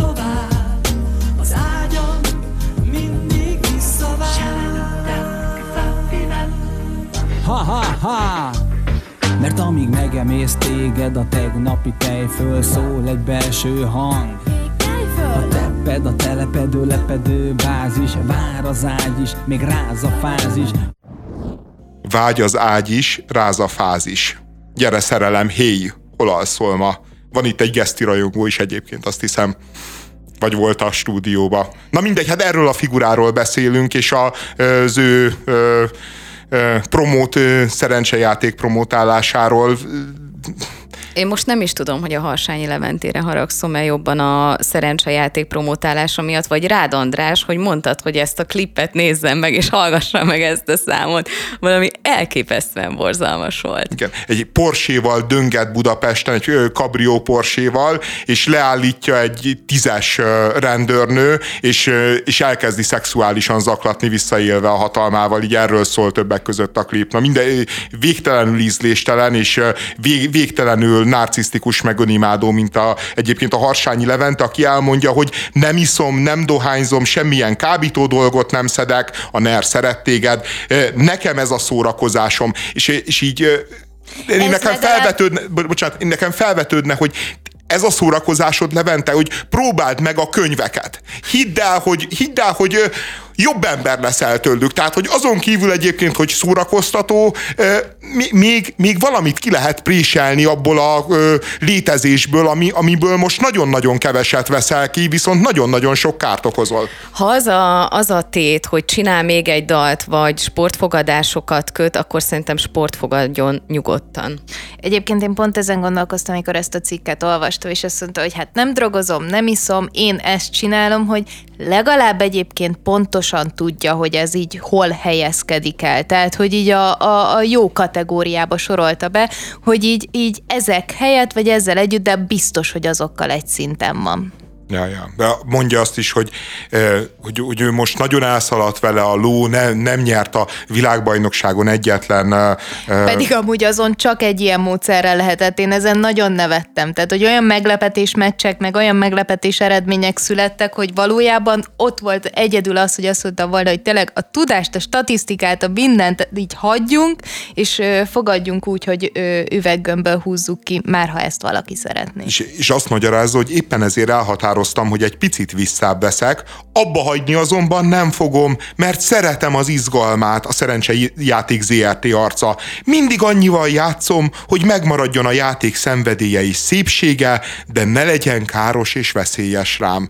A szerencse ZR, játék ZRT arca. E, e, és most így elképzelem, tehát, hogy a, a, a, a szerencsejáték egyébként egy olyan típusú és veszélyes addikció, mint a kokain. És, és így tényleg szeretném látni a, egyszer, hogy Harsányi Levente vagy valamelyik haverja így elmondja ugyanezt a kokain vonatkozásából, hogy én annyira szeretem az izgalmát, és de csak annyit fogyasztok, amennyi nem veszélyes, amennyi még belefér, és nagyon-nagyon kíváncsi lennék, hogy még hány napig lesz a szerencsejáték ZRT arca ezek után. Mert biztos vagyok abban, hogy pillanatok alatt repül, mert azt mondanák, hogy hát, hogy ez már nagyon felelőtlen, és egyébként tök igazuk lenne, mert tényleg felelőtlen. Viszont, ha az felelőtlen, akkor ez a mondat is felelőtlen, most túl azon, hogy hazug. Ö, nem tudom, igazából az alkoholisták is pont ugyanezt a dumát tolják, hogy jaj, csak egy sör, csak egy izé unikum, tehát hogy szerintem nincs nagy különbség ilyen tekintetben, hogy hogy sokat vesz, veszített, de abba hagyni azért nem fogja, csak mondjuk csökkenti a téteket. Így beszél egy függő. Igen. Egy, De egy... nem azért más, tehát hogy azért más egy picit, mert hogy, hogyha a szerencsejáték ZRT így odatol neked havonta X összeget azért, hogy játsz és élvezd, és ezt tudod promotálni, hogy te mennyit nyertél, a, ebből a szempontból szerintem így még undorítóbb az egész, tehát hogy így én értem, meg még valahol azt is értem, hogy így, így ő, ő, ő meg tudja ezt tartani, de hogy azok az emberek, akiknek ezt ő eladja, hogy át én csak élvezetből csinálom, én csak pont annyit, vagy tehát, hogy így, így azok az emberek, akiket erre rávesz, azok nem, nem azt a pluszköltséget költik el, amit kb. erre kapnak, hanem valójában akár mindenüket. Úgy látszik, hogy nem mindenki tudja olyan eredményesen féken tartani a benne tomboló állatot, mint Harsányi Levente vagy Levi barátainak Levi és rajongóinak Levi. En Sándor fővárosi lakost ugyanis két hónapos gyereke mellől vitték el a rendőrök. A drogdíler home office-ban dolgozott, két pelenkázás között nem csak a gyereket kezelte, hanem a kecon találtak 86 g amfetamint, 21 MDMA tablettát és némi füvet is példás apa vagy felelőtlen szülő, esetleg mindkettő? Hát nem biztos, hogy ez a legalkalmasabb tevékenység az, amit egy gyerek mellett érdemes végezni, de annál biztos, hogy jobb, mint hogyha nem tudom, robbanószert kevert volna otthon.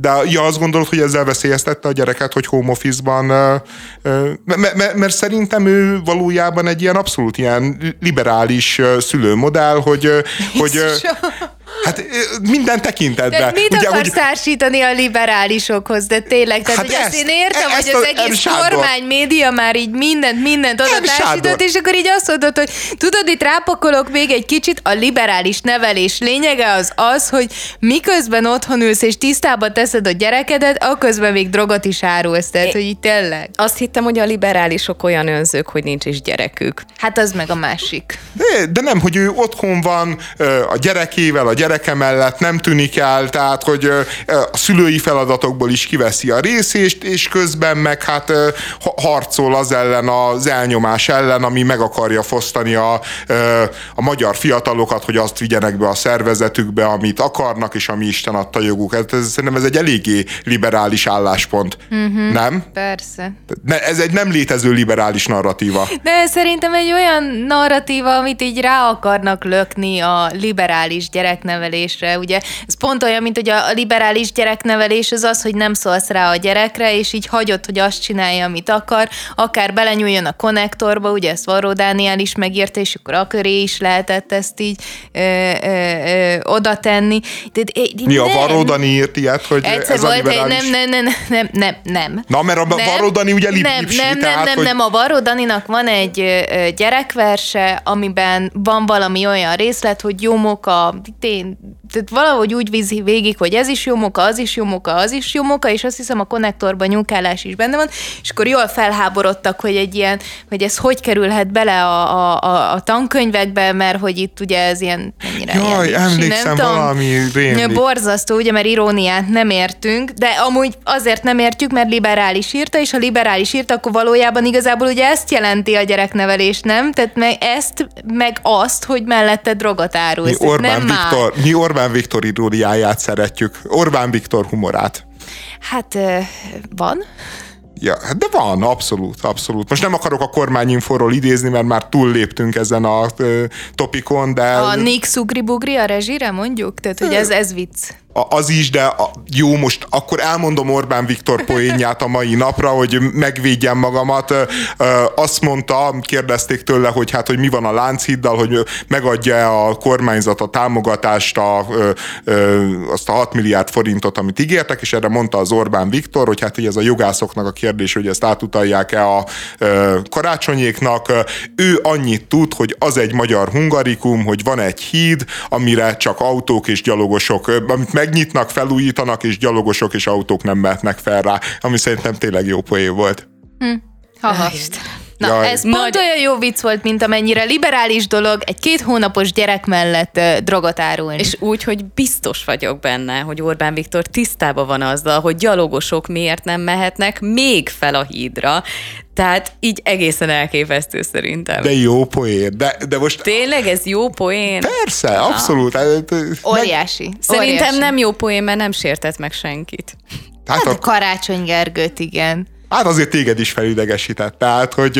De amúgy, a, hogyha visszatérnénk a témához. Térjünk, az, elnézést, a... jó, az én poénkodásom vitt el. Bocsánat ezért a liberet, csak nem tudtam megállni. Veszélyezteti a, a, a gyermeket az, hogy, hogy ilyet csinál mellette valaki. Szerintem, hogy, hogyha úgy nem is feltétlenül, mint mondjuk egy ilyen trainspottingban előforduló jelenet, de még hogy, hogyha az apuka csak árusítja és nem is használja, akkor is veszélyezteti a gyermeket, hiszen egyébként minden egyes pillanatban benne van a kockázata annak, ami meg is történt, hogy őt el fogják vinni, és mondjuk nem fog tudni részt venni az életében.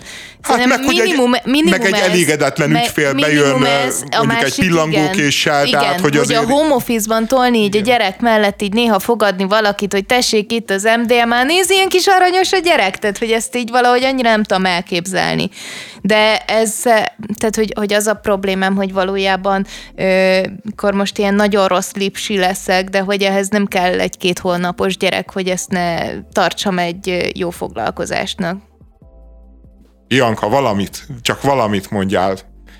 Mi, mi, mi ezzel kapcsolatban az élményed, a megélésed? Semmi? Jól én, ismered a dílert? Én, én, ne, én nem tervezem majd a gyereknevelés mellett, hogy, hogy drogot fogok árulni. Ez sem kevés. E, kicsit a konzervatív e, anya típust e, népszerűsítettük, és jót, jót, jót tesz, hidd el a műsornak. Ez a NER. Ez jó. 90 ezer font kártérítést kap egy északírnő, akinek a munkahelyén egy munkatárs egy vonalzóval a fenekére csapott, majd ezen jól elpoinkodott egy másik kollégájával. A történet pikantériája, hogy a belső vizsgálat megállapította, hogy a nő kihívó viselkedésével és öltözködésével vívta ki ezt a fajta humort. Tehetsz róla, tehetsz ellene, északír változat? Hát nem csak, hogy elpoénkodtak ott, hanem elmentek egy meetingre, ahol elmesélték, hogy mi történt. Hát Tehát, ez egy hogy... óriási sztori, erről mindenkinek tudnia kell. Ja, ja, ja, ez nem az a fajta történet, amit így megpróbálsz eltitkolni, mert akkor valószínűleg nem csináltad volna. Meg ugyanezen gondolkoztam, hogy számos alkalommal felmerül ez a, ez a dolog, hogy hát, hogy ez a MeToo mennyire túl lett tolva, és az az igazság, hogy vannak olyan esetek, amikor ez valóban igaz. Tehát, hogy ez az állítás megállja a helyét, de amikor ilyen történeteket olvasok, akkor így elgondolkozom azon, hogy hol volt ez az ember, aki ezt megcsinálta, és a másik, akivel ilyen nagyon kedélyesen mesélték a kollégáknak, hogy mi történt, amikor ez az egész zajlott. Hol volt ő? Mi, mit csinált? Tehát, hogy ő semmit nem, nem, nem szedett fel belőle, hogy ilyet nem csinálunk? Elmondom még mielőtt az András beleszól, úgy gondolta, hogy a MeToo az egy teljes baromság, és azért az, mert nők arról panaszkodnak, hogy a füttyögés az már szexuális zaklatás, és amúgy is nem értette, hogy egyébként egy vicces poénkodás, vagy egyébként egy mondjuk ráhajtás, az hogy is lehetne zaklatása a nőnek? Jó, és nézhetsz rám ilyen kaján mosolya, tehát, hogy ö, ö, én egyetértek, tehát, hogy ö, de én ezt nem is tudom felfogni. Tehát, hogy, hogy az a helyzet, hogyha még ráütött volna a kezével a fenekére, akkor nem menteni a helyzetet, de legalább magyarázná, hogy valamilyen legalább érintés, valamit be akart zsákolni, va- va- valami kis intimitás, nem tudom én, egy nagyon vonzó dologhoz hozzá akart érni, de, de az, hogy vonalzóval, tehát hogy így vonalzóval így oda csapni, oda suhintani, tehát hogy, hogy azt gondolom egyébként, hogy ez, ez még csak nem is a szexről szólt. Tehát, hogy, hogy itt, itt ez nem. valójában nem, nem szexuális zaklat, zaklatás, hanem egész egyszerűen csak egy, egy önhit gátlástalan ö, szociopatának a, a hatalmi téboja. Tehát, hogy ö, ne, nem több, nem kevesebb mennél. Tehát, hogy ö, szerintem ebbe, ebbe már nincsen szex. Ugye általában egyébként a nemi erőszakokról is azt szokták mondani, hogy, ö, hogy, ö, hogy nem a szexről szól valójában, hanem a, hanem a hatalomról szól az elkövetők szempontjából, és, és, és én is így itt ebbe azt látom, hogy itt van egy beosztott, itt van egy, egy gyengébb ember is egész egyszerűen egy ilyen nagy, nagy ledomináló aktust vezetek elő. Én ebben látok rációt, csak akkor miért arra hivatkoztak a belső vizsgálat eredményeként, hogy kihívóan öltözködött, és emiatt történt ez a dolog. Nem lett volna akkor egyszerűbb leírni, hogy hát itt van ez a kollega, aki közepesen szociopata, és hát nem nagyon tudta ezt a helyzetet kezelni, és megcsinált egy ilyen dolgot. Miért kellett a kihívó öltözködést ebbe bekavarni, hogyha ennek valóban nem volt szexuális vonzata, vagy irányultsága, holott én amúgy egyetértek veled, András, én is érzek ebbe egy kis, kis ilyet, csak akkor nem találom erre a kérdést kérdésre a választ. Nem, én is ezt akartam mondani, hogy itt valóban valószínűleg az történt, hogy valaki így a hatalmával visszajeve nagyon-nagyon rosszul mérte fel azt, hogy hol van a poén és a nem poénnak a határa, viszont a belső vizsgálat és annak az ilyen utalása pedig elvitte egy olyan ö, Hát szintre ezt az egészet, amiből meg már nem lehet így a szexuális zaklatást kivenni. Egész egyszerűen nem lehet. De nem, teljesen más, hogy történt. Az történt, hogy ez a csávó, ez megalázott egy embert, hát szerintem ebben semmi poén nincsen. Tehát, hogy, hogy abban mi a vicces? Mi, de mi, én mitől tudom, vicc, hogy nincs benne vicc, hogy, de ő szerintem én azt rátszólnék, rátszólnék, hogy álljál fel Eszter, forduljál meg, és így rácsapnék egy vonalzóval a fenekedre, ebbe, ebbe hol látná meg bárki a humor? Tehát, hogy nem itt a stúdióban, András, mert te nyilván... szoktál olyanokat mentegetni, hogy ő csak random viccelődött, hogy én azt gondolom... Mert az vicc, mert az vicc, de, de, de ebben ne, ne, nincsen én csak vicc. azt gondolom, hogy ő viccelni akart. Én szerintem ez nagyon nem volt vicces. Szerintem sem volt vicces, de meg vagyok arról győződve, hogy legalább ez a két ember, aki ennek szemtanúja volt, nekik nagyon vicces volt. Az, hogy utána, ami gondoljatok bele, azt nem mesélték volna tovább, hogy ha-ha mi történt, hogyha számukra ez nem lett volna egy poén. És ebbe ez borzasztó ö, elismerni, hogy, hogy ez, ez sajnos valakinek poén, és szerintem itt erről volt szó. Nem, nem, más. A, a srác, aki felállította a beosztottját és ráütött, szerintem ott semmifajta vicc nem volt benne, ott egész egyszerűen egy do- do- dominálás volt. Aki ezen röhögött, az lehet, hogy kínjába röhögött, lehet, hogy, hogy, hogy azért röhögött, mert nem szereti ezt a csajt, és, és egy káröröm de miatt röhögött. már helyett de, kitalálni, de, de, de, de utána de, egy de nem mondjuk, nem meséled röhögve, hogy ez történt, de, hogy, hogyha miért, én kínomban röhögök mi, rajta. Hát miért, hogyha, de, hogy, de a kárörömöt simán el, el tudom így mondani. Hát tehát, a kárörömöt hogy, igen, csak azt mondom, hogy ne, tehát, hogy szerintem maradjunk a száraz tényeknél. De, de a száraz tény az, hogy ez nem volt rajta, vicc. utána beszélgettek, és a száraz tény az valóban az, hogy nem volt vicc, de ne akarjuk mentegetni őket, meg ne akarjuk besározni őket, meg semmi olyat ne akarjunk már mögéjük tenni, amiről mi azt gondoljuk, hogy úgy történt, ezt nem tudjuk. Ezt ami viszont biztos, ami viszont biztos, és amiről szerintem megérdemesebb beszélni, az ez a jelentés, ami azt mondja, hogy kihívó viselkedés és kihívó öltözködés, és nem véletlenül hoztam ide ezt a tehetsz róla, tehetsz ellene, mert szerintem ez most már évek óta egy másik ilyen vita a MeToo-val kapcsolatban, meg, a, meg úgy alapvetően a nőkkel kapcsolatban, hogy akkor most hogyan lehet öltözni, hogyan lehet viselkedni ahhoz, hogy te ne legyél túl kihívó, kihívó, mert valójában áldozat nyilvánvalóan csak akkor lehetsz, hogy, hogyha ezért te mindent megteszel. Ez szerintem egy fontosabb kérdés, mint az, hogy most kitaláljuk, hogy ki miért nevetett rajta. A, a, szerintem fontos azért tisztázni, hogy itt mik a motivációk. A, az, De nem hogy, tudod. Az,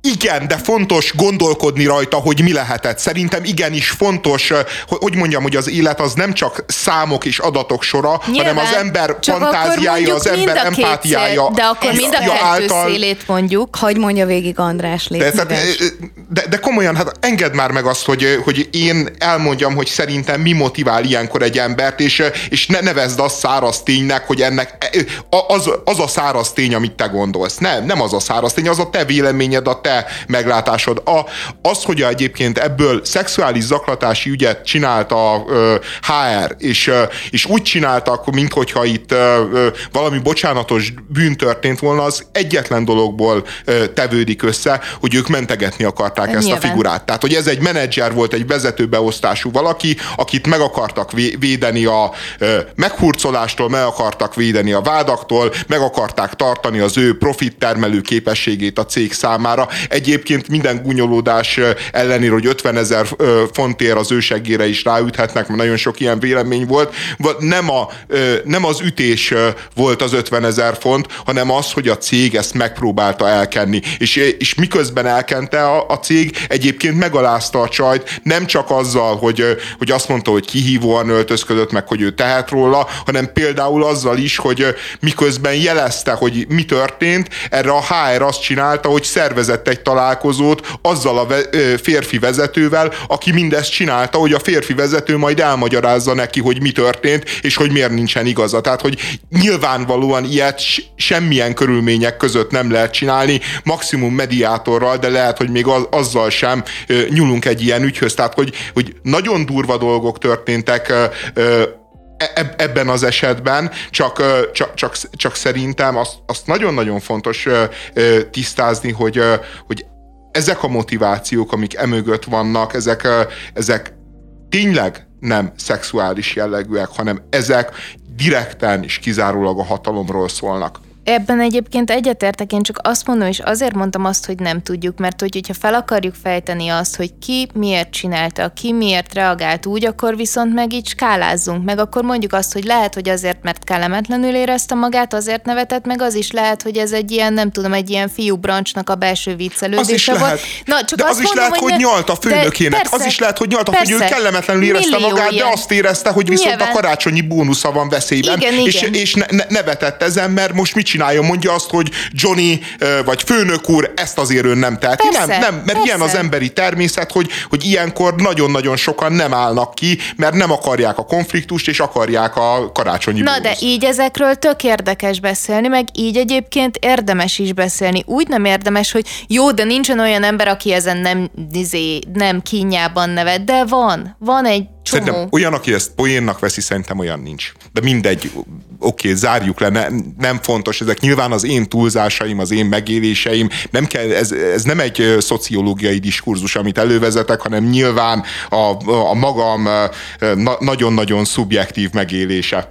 A poén részét azért nem engedném még el, mert az tök érdekes jelenség, hogy amikor történik, teljesen mindegy, hogy, hogy valamilyen szexuális tartalmú, vagy, vagy pont az a célja, hogy megalázzuk a másikat, történik egy ilyen dolog, nagyon gyakran az a tusolásnak, a, az eltusolásnak a motivuma, hogy jaj, hát ez csak vicc volt, ez csak poén volt, és ez, ezt viszont szerintem tényleg érdemes boncolgatni, hogy, hogy mennyire lehet egy tettet, mert szerintem amúgy semennyire érvényteleníteni azzal, hogy azt mondjuk, hogy csak vicceltem szerintem meg nagyon is lehet érvényteleníteni. Na, nagyon sokszor az én például, én tényleg, tényleg nagyon sokszor viccelődök, és bevallom, hogy tényleg nincs jó humorom. És, és nagyon sokszor bántok meg embereket, meg gázolok bele úgy valakinek a méltóságába, hogy tényleg nem volt szándékomba, csak csak egész egyszerűen én, én éreztem ott valami olyan komikumot, amit nem tudtam átadni, és, és én ezért mondom, hogy ha ebbe bármilyen fajta viccnek a lehetősége lett volna, én megvédtem volna, mint ahogy nagyon sokszor az Eszterrel szemben megvédtem azokat az embereket, akiket ti szexistának, meg bántalmazónak neveztetek, miközben szerintem valószínűleg csak, csak, csak rosszul viselkedtek, rossz poént mondtak, rossz poént nyomtak, előfordul, előfordul az életben, nem, nem lehet, nem lehet mindenkivel szemben egyből, hogy, hogy, hogy mondjam, dzsihádot hirdetni, aki úgy viselkedik, ahogy nekünk nem tetszik. De, bocsánat, annyi, hogy ilyet amúgy nem szoktunk csinálni, tehát nem, nem kell mindenkit megvédened tőlünk. Én értem az érveidet, András, viszont akkor, akkor ettől a figurától se, se tagadjuk meg azt, hogy lehet, hogy ebbe a szituációban neki vicces volt valami. Tehát érted, az a baj ezzel az érveléssel, hogy akkor nála is felmerülhet az, hogy attól, mert te nem érted ezt a poént, attól ez lehetett az. De el lehet magyarázni. Tehát egy po- poént, el, én, én például, amikor mondok egy rossz viccet, utána én azt megpróbálom elmagyarázni, hogy az miért volt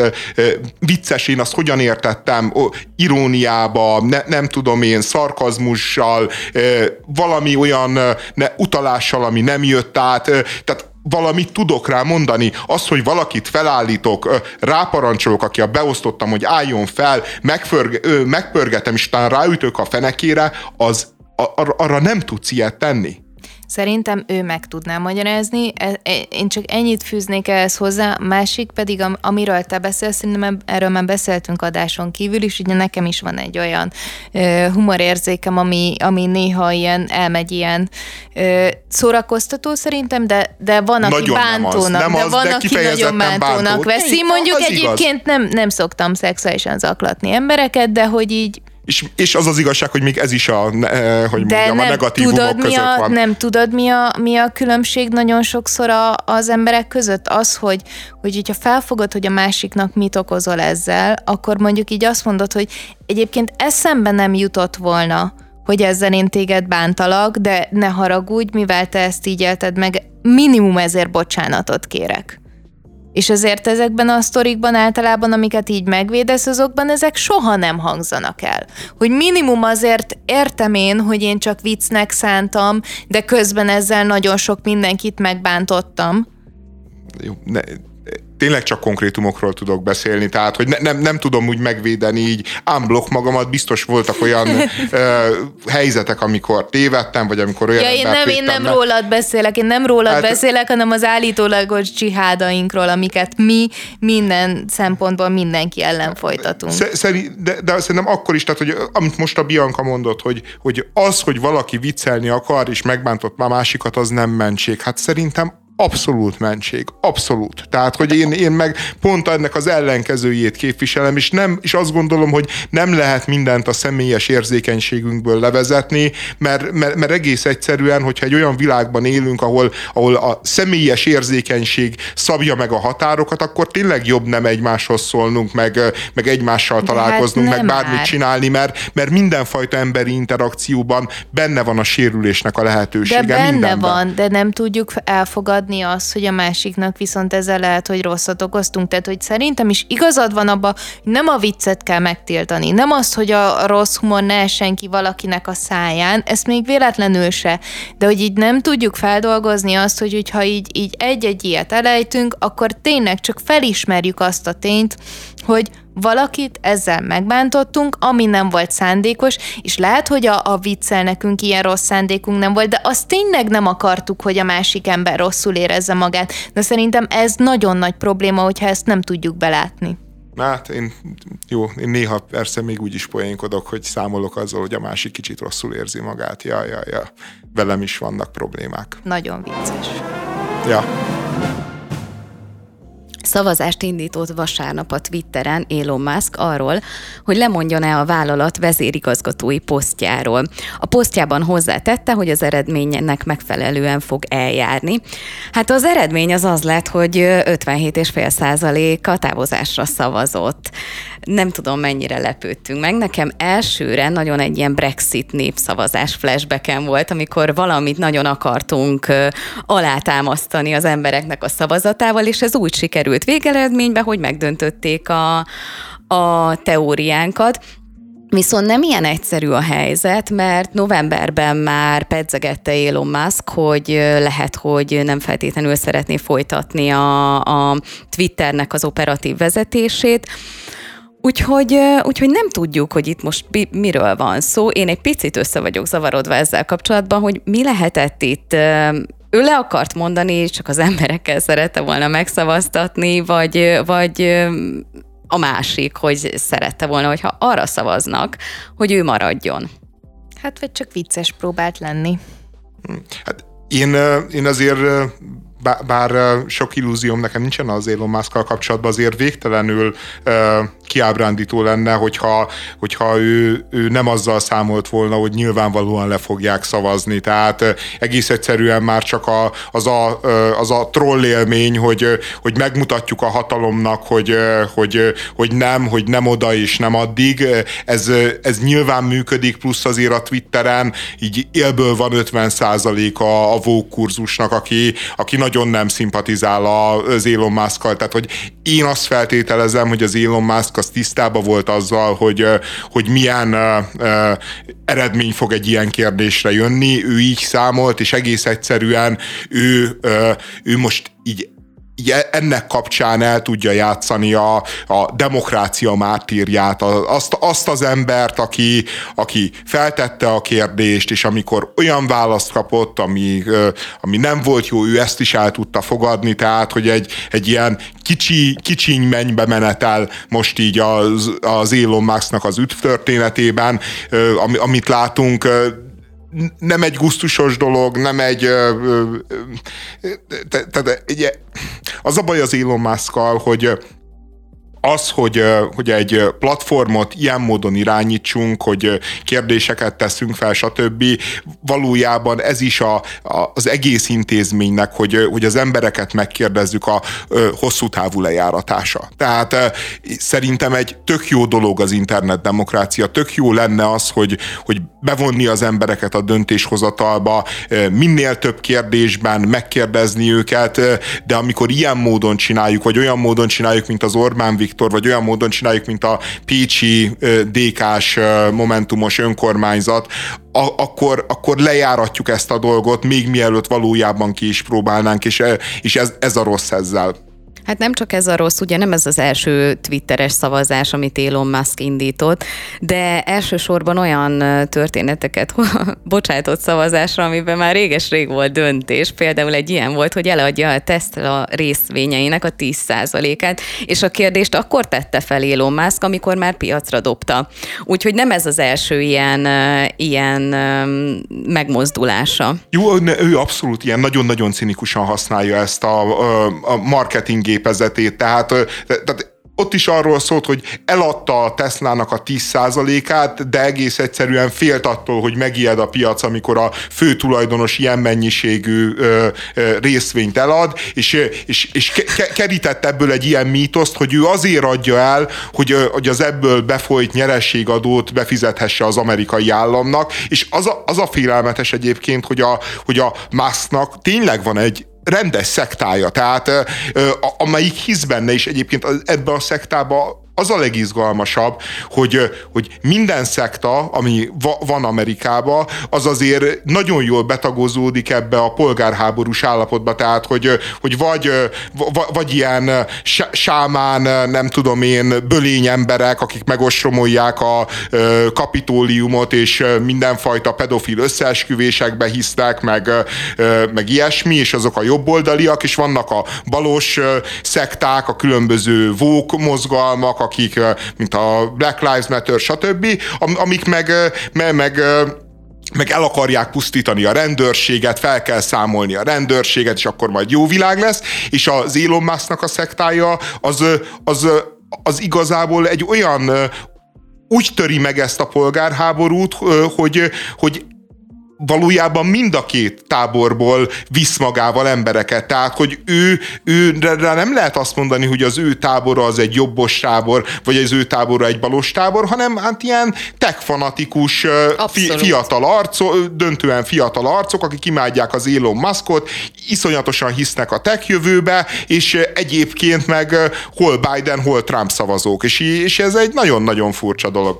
mosolyogtam, amikor azt mondtad, hogy, hogy féltek a részvényesek, vagyis félt Elon Musk, hogy a részvényesek be fognak pánikolni attól, hogy 10% Tesla részvényt piacra bocsájtott. Én attól pánikolnék be, ha Tesla részvényeim lennének, hogy a, az Elon Musk az alapján dönt az üzleti kérdésekbe, hogy, hogy mit szavaznak meg a Twitteren. Szerintem ez sokkal nagyobb probléma, mint az, hogy mondjuk ő, ő valamilyen üzleti megfontolásból megszabadul 10% résznyi részvénytől, ami amúgy nem kevés.